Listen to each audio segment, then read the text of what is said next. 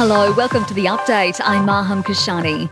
Sweden has taken out the Eurovision Song Contest in the UK. Singer and songwriter Loreen winning the most votes from the jury and the public, as heard on SBS. 240 the winners of Eurovision 2023. Sweden, Loreen, twice. Standing ovation. Standing ovation for Queen Loreen. Finland finished second, Israel came third, and Australia finished ninth. A search continues for a surfer believed to have been killed by a shark at a South Australian beach. The 46 year old was surfing at Walker's Rock Beach on the Eyre Peninsula when he was attacked. The man's surfboard has been recovered.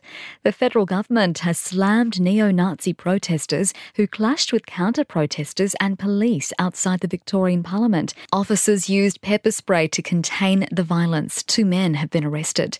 The number of households in New South Wales filing complaints about expensive power bills has risen in the past year. News Corp reports there's been a 50% increase compared to this time last year. The Salvation Army is reporting a 20% increase in calls for help with paying bills. Thousands of people are hitting the pavement for the Mother's Day Classic to raise money for breast cancer research. Alana Peroni has taken part in the event for the past 26 years. She lost her mum, Patricia, to breast cancer when she was eight on Mother's Day, always a hard day for me. So I really enjoy uh, doing something for Mum on Mother's Day and, and being involved in this great community that all share uh, the same purpose.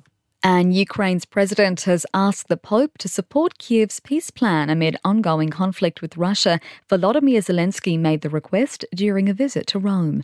In sport, the Demons have cruised past Hawthorn, winning by 54 points in their AFL showdown. The Western Bulldogs, Brisbane, Port Adelaide, and Fremantle also posted wins. To NRL, the Eels have gone down to the Raiders 26 18 in Canberra.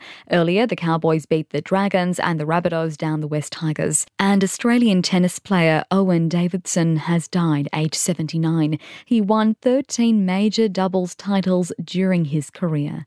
In entertainment news, Kelly Clarkson has addressed a report alleging of a toxic work culture on her daytime talk show. The singer and TV personality posting a statement on social media saying she's committed to maintaining a healthy environment on The Kelly Clarkson Show. Rolling Stone says 11 current and former employees made complaints about being being overworked and underpaid.